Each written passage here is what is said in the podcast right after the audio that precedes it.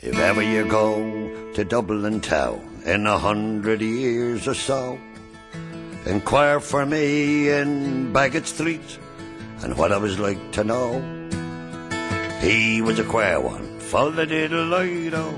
He was a queer one, and I'll tell you.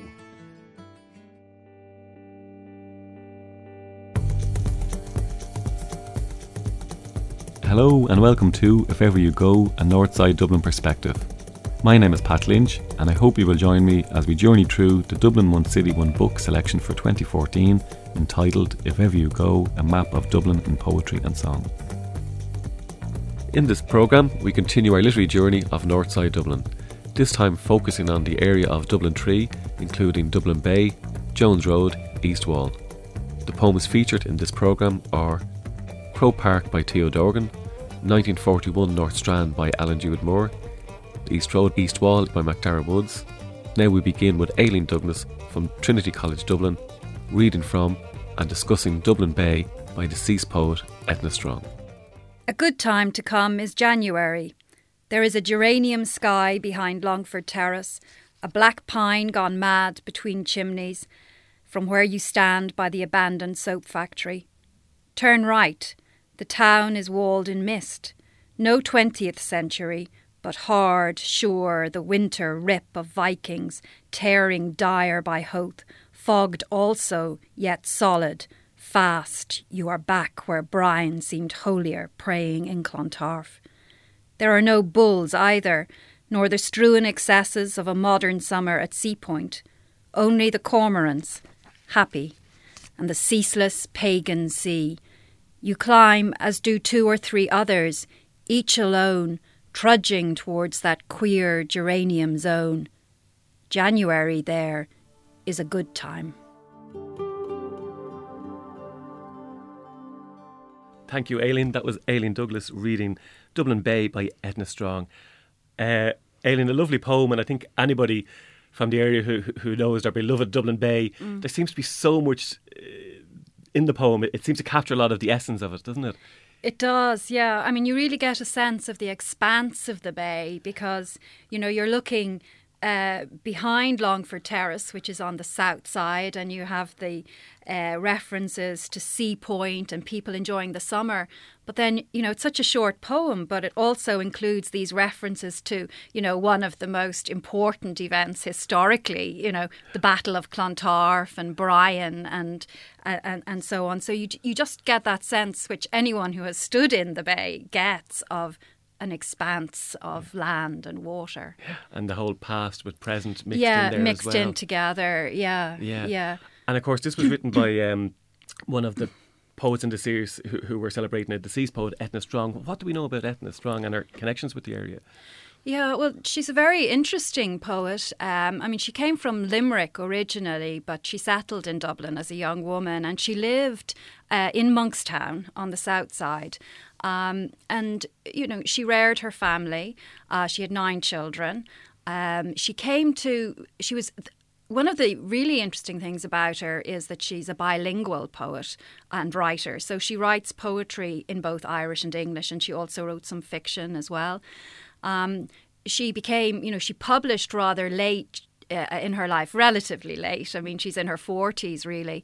Uh, but she, you know, was quite a prolific poet um, and very, um, a very independent voice, a very, um, not unorthodox, but sort of, you know, quietly independent um, with a great sense of social justice and, and, and so on. So, um, but also a lot of her poetry dealing with with the domestic and the position of women and, and these issues as well. Um, and, and, what do we know of her connection to the area? Was, was she just uh, maybe visiting, and this poem might have no, been? No, no, she lived. She lived ah. in Monkstown, so oh, okay. uh, that's where you know. So in a way, this is a poem that comes out of very you know daily experience.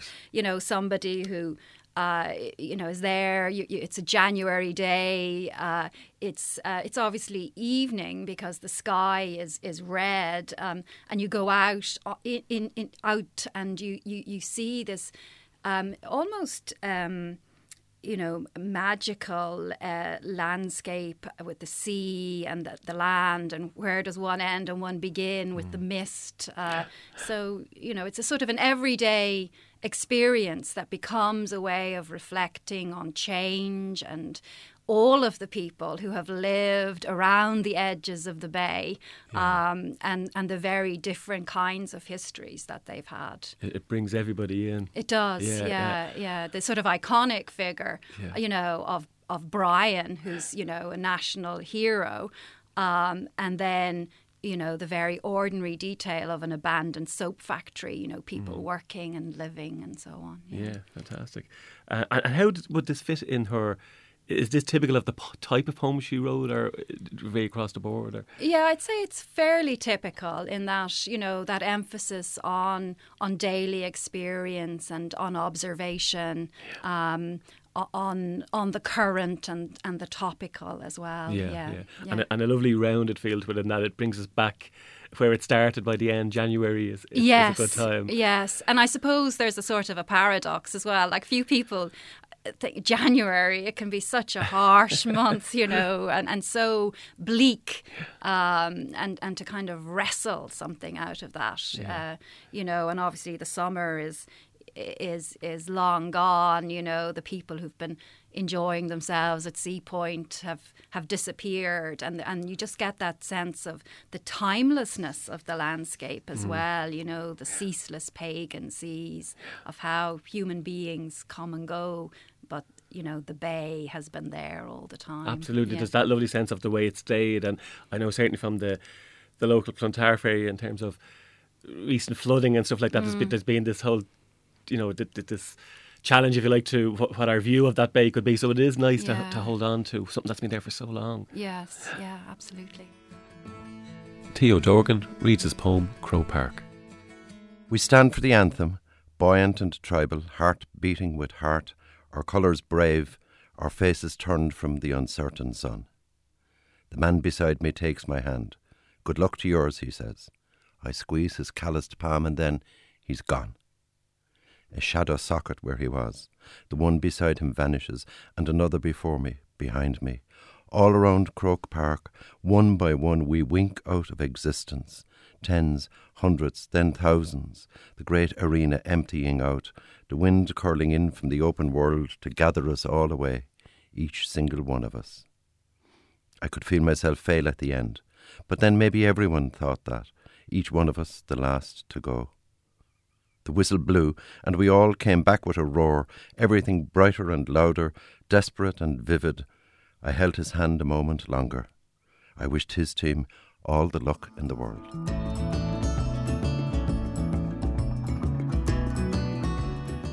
Theo, what a lovely poem of excitement, celebration, camaraderie. Um, can you remember exactly? Are, is that based on one particular incident or many incidents? I, I, think it's many. I, I, there was a moment when standing in Croker, I, I realised I'd never got to visit Croke Park with my dad. Mm. You know, yeah. and and of course then I started looking around and 70, 80,000 people in there, and you realise that the stands are double filled with all the men and women who'd come there over the years and were gone now, and realizing we'd all be gone as well. Yeah. You know, that moment where you realise that it's the drama, I think, of the occasion. Yes. I mean, the Greeks had, you know, their theatres at Epidavros and Delis. We have Croke Park and Thomond Park and down the park, as we call it in Cork. And these are the arenas where people come to, and there's a charge of excitement in these places, you know. And it's, in Croke Park, the whole country comes together. Yes, yeah. Yeah, this is the real Dáil Éireann, as far as I'm concerned. You know? Absolutely and to realise that we'll all go. Yeah. We'll all be gone. And you think of all the, I think of all the great hurlers I saw there. You know, Rackard, Ring, all going back that far. Even although I never saw Ring in Croke Park, I was too young for that. But they're gone as well, you know. And these heroes today will be gone tomorrow. You know, yeah. Shefflin will be gone, and Seán Óg will be gone. And it's a very poignant moment, you mm. know. But also underneath it all, there's this thing that happens there. Everybody is tribal. Everybody is up for their own.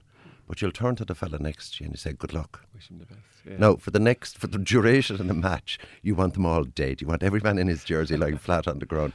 The instant the final whistle blows, it's all the yeah. match. Yeah, wasn't that? And that's one of the it's one of the most extraordinary things about this country.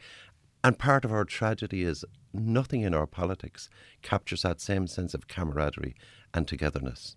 nothing in our uh, politics. You, you almost, There's a disconnect. Yeah, and it's almost you almost think it's the way mass should be as well, isn't it? That whole because it, there is a sense of ceremony about this, isn't there? There is, and it's ceremony, but it's also people giving it. It's it's absolute belief. They give everything over to the team mm. down there playing for them, and every one of them is a hero. Just have got there, you're a hero, yeah. and we have no trouble giving it over to them. Mm. I mean, there, I, where I grew up in Cork, every Cork young fly knew, and increasingly now, with the, the great success of the Camogie and the women's football teams, every young woman dreams of saying, you know, it's more than cúis áhis am an seo a ghlacha ar son fuair chorcaí, you know. And if I'd been given the choice when I was a kid of poetry or hurling, would have been a very difficult call, you know. But there, there's a lovely moment in this. It's almost like uh, the, the, way it's set up at the start and then it comes back. But it, it's that thing that happens in between. It's it's this realization. It's this it's clocking out for a second or something and realizing something else, isn't it? Yeah, and I think that's one of the things that poetry gives to the body politic. It's why it's one of the reasons why we've had poetry for forty thousand years and more. Is poets maybe are just people who catch that fleeting moment mm. between one moment and the next there's a silence. And maybe poetry speaks out of that silence. Yes, yeah. And it's it's like a really good song. The instant you hear it, you know something that you already knew but didn't know you knew it. Yeah, yeah, absolutely. Yeah, it tells you the truth, doesn't it? Yeah, straight yeah. away. Yeah, and I, and I wonder, like, to to get a poem that says so much in only a few lines. You're like, does that take a lot of work to get that a poem like that? Well, that particular one almost rolled itself out. Right. Now, others you might have a phrase or a line, or even sometimes just a sort of a rhythm beating in your head, and you start paying attention to when it comes out. But it's, this, I think it comes from the same instinct. You know, sometimes that there is such a thing as inspired pub talk. There's yeah. an awful lot of shite talked in pubs, but every now and then someone comes up with something so clear and exact and true that everybody stops. Yes, and you look at them and you go, yeah, that's it. Yeah. And we all have that capacity. I mean, I suppose poetry is the gift, and it is a gift that nobody knows where it comes from. Mm. If we knew where it came from, we'd all go and live there. But it comes out of the act. It actually comes out of the world we live in. But just stopping with a head full of language and hearing something in the silence, yeah. and then giving it back out. You know, yeah. that that one came almost out. Except right at the very end, just before um, Pat went to press with If Ever You Go. Pat Boran and Gerry Smyth edited this. Um, I was looking at it and I suddenly realised that in the second line, I had as we turned towards the flag, you know, and we had staring into the sun. You can't in Crook. I suddenly realised at the very last instant, you can't look at the flag and look into the sun unless it's you know the match is at dawn because the sun is at the other end of the thing. So, so I had technically it's incorrect. no, saying. so no, I, have got the, I fixed it just at the last second. But I'd had the poem. The poem been there for five or six years, and it was just at the last minute yeah. I suddenly realised there was a, a problem there. But it it's you know, almost every year at the All Ireland final, somebody dies. Mm. The excitement gets too much for them, you know. And it could have been something as simple as just hearing that at, a, at or after a particular match, that I suddenly realise everybody here is going to die. Yeah. You know? And when I see people fluffing around and faffing around with nonsense and not thinking, you know, I get up every day and tell myself, you know, you're going to die. Not not being morbid, but, no, no, but get out and enjoy every single yeah. moment that you're alive. Yeah. We asked the general public about writing their own poetry. I do write my own poetry. No, but I would love to, and it's something I'm going to do is a creative writing course. Now, I just love to, to do sometime. Well, one of my own poems. It's about uh, Bob the model. In the Dublin Short of the Year competition, there was a tie for first place. But one of the models, Bob, got collared for cheating. In doing so, he got drunk and disorderly, and the police came along and took him away in cuffs. The following morning, Bob apologised to all. There was no charges pressed, everything was ironed out. Today, Bob is modelling shoes. He keeps one step ahead of the other and digs his heels in where necessary. Many say Bob is a good old soul. Today, Bob does not desire to cheat. When he goes out for a social drink, he's very careful that history has told him he would get a stretch. Alan Jude Moore reads from and discusses his poem 1941 North Strand. Bulls running wild down the wall, children juggling hot metal and bricks. Shades of Guernica, said Mr. Nolan. Bet that blue shirt Duffy's changed his mind about them now. Burning black and red again, flowers of smoke and rows of jagged houses. Didn't I tell you, someone said, they'd get your man in the pawn sooner or later?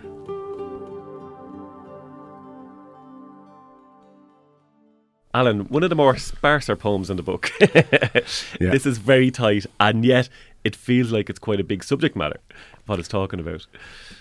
Yeah, um, it's.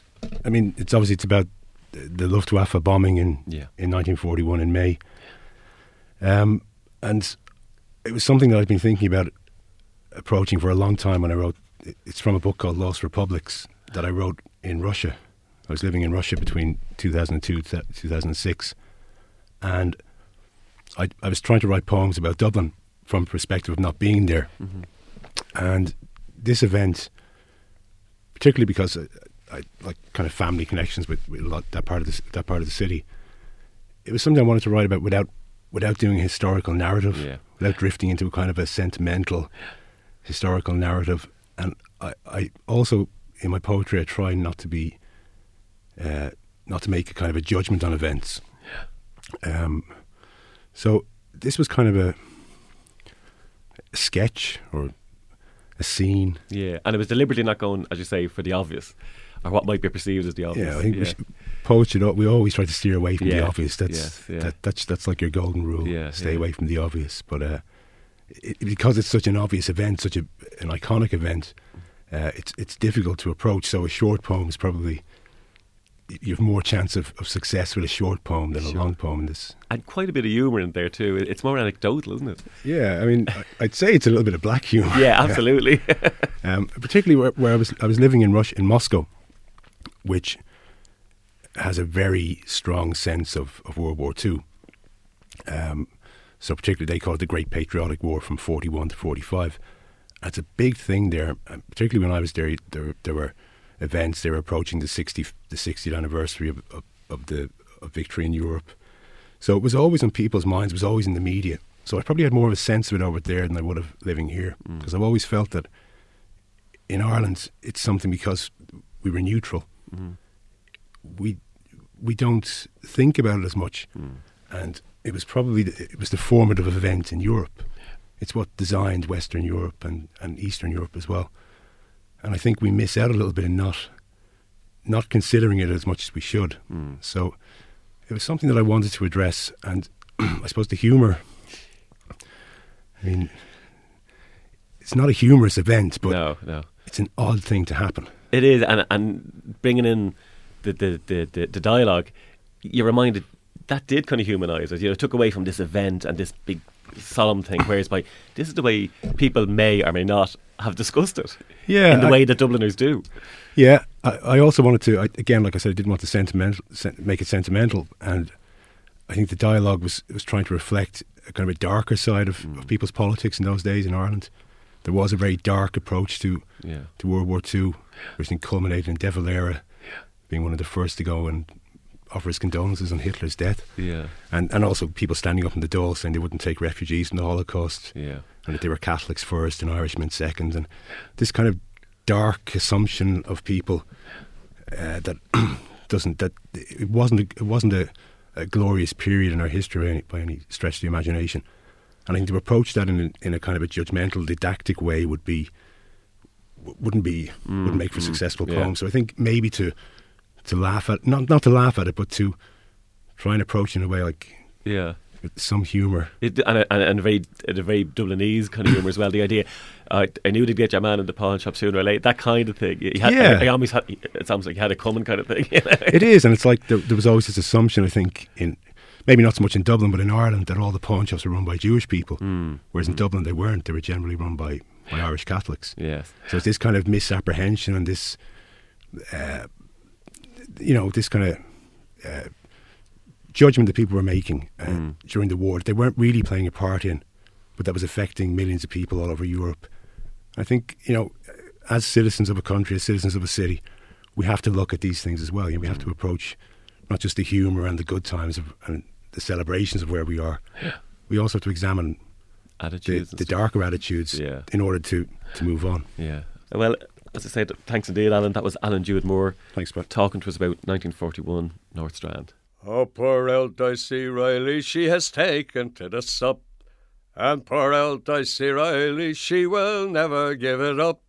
It's off each morning to the pop that she goes in for another little drop at the heart of the oldest Dicey Riley. She'll walk along Fitzgibbon Street with an independent air, and then it's down by Summerhill, and as the people stare, she'll say it's nearly half past one. Time I went in for another little one, but the heart of the rowel is Dicey Riley.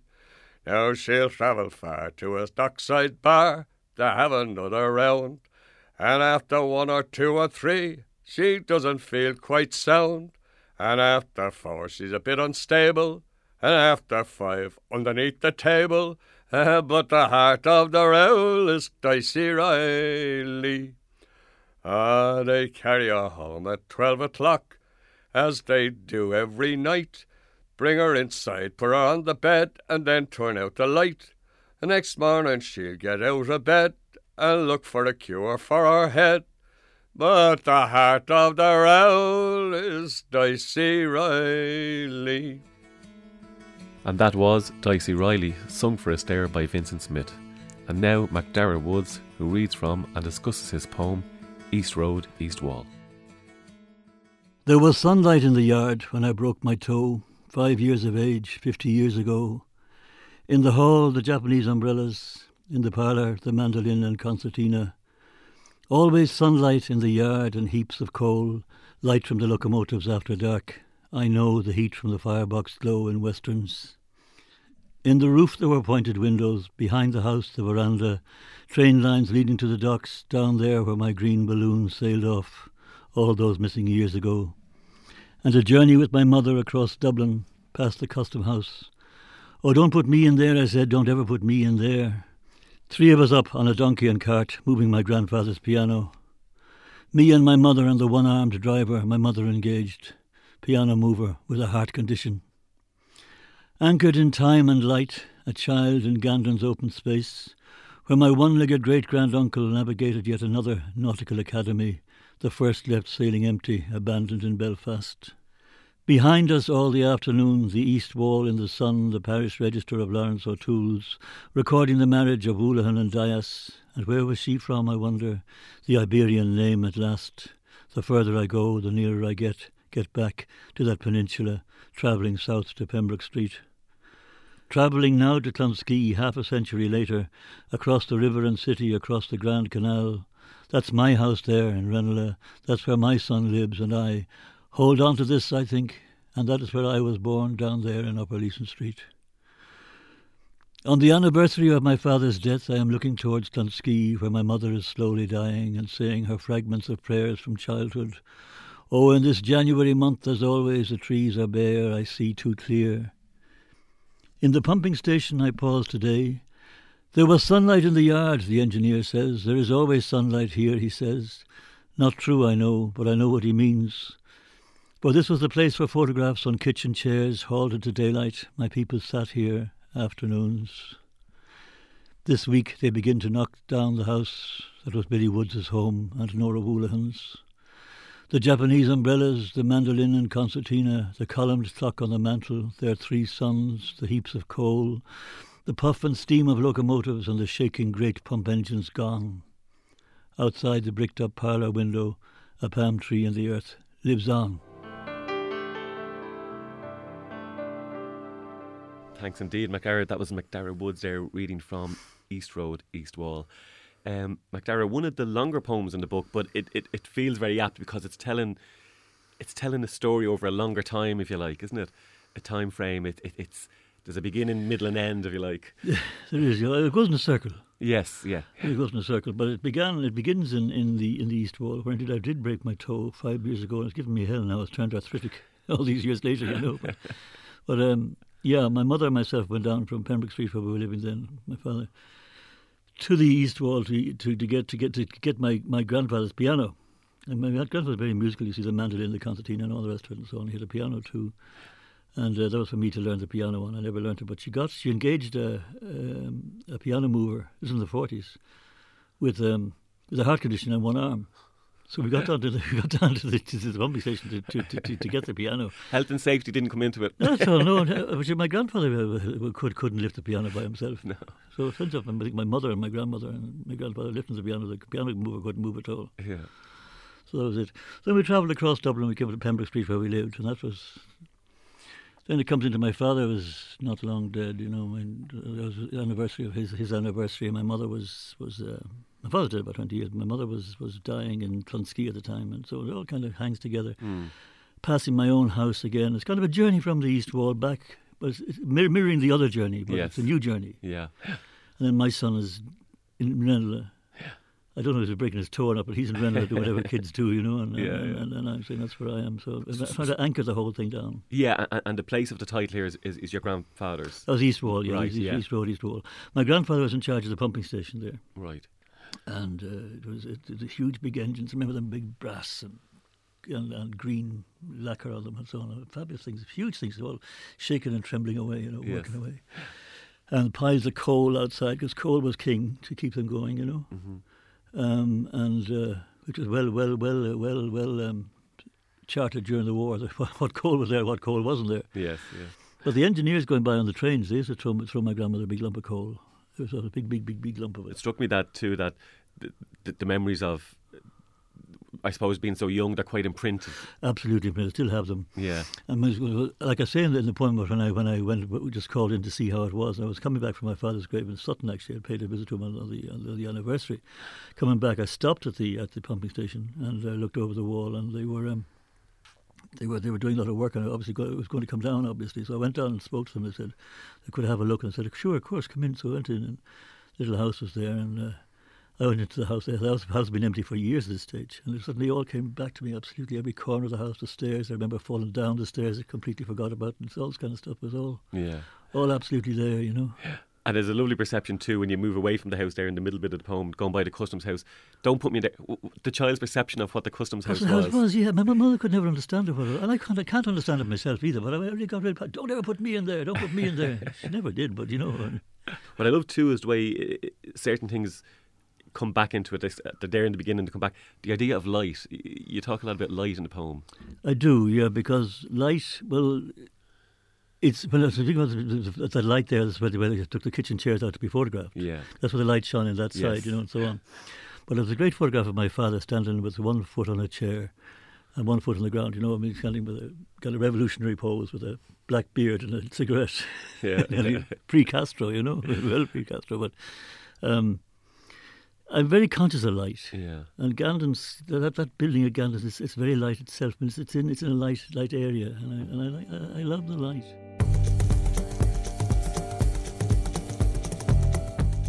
Thank you for joining us on If Ever You Go, a Northside Dublin perspective, our exploration of the north side of Dublin through poetry and song.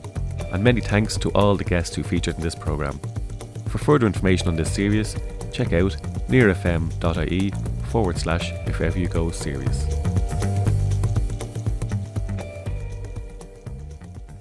If ever you go to Dublin town in a hundred years or so, inquire for me in Bagot Street and what I was like to know.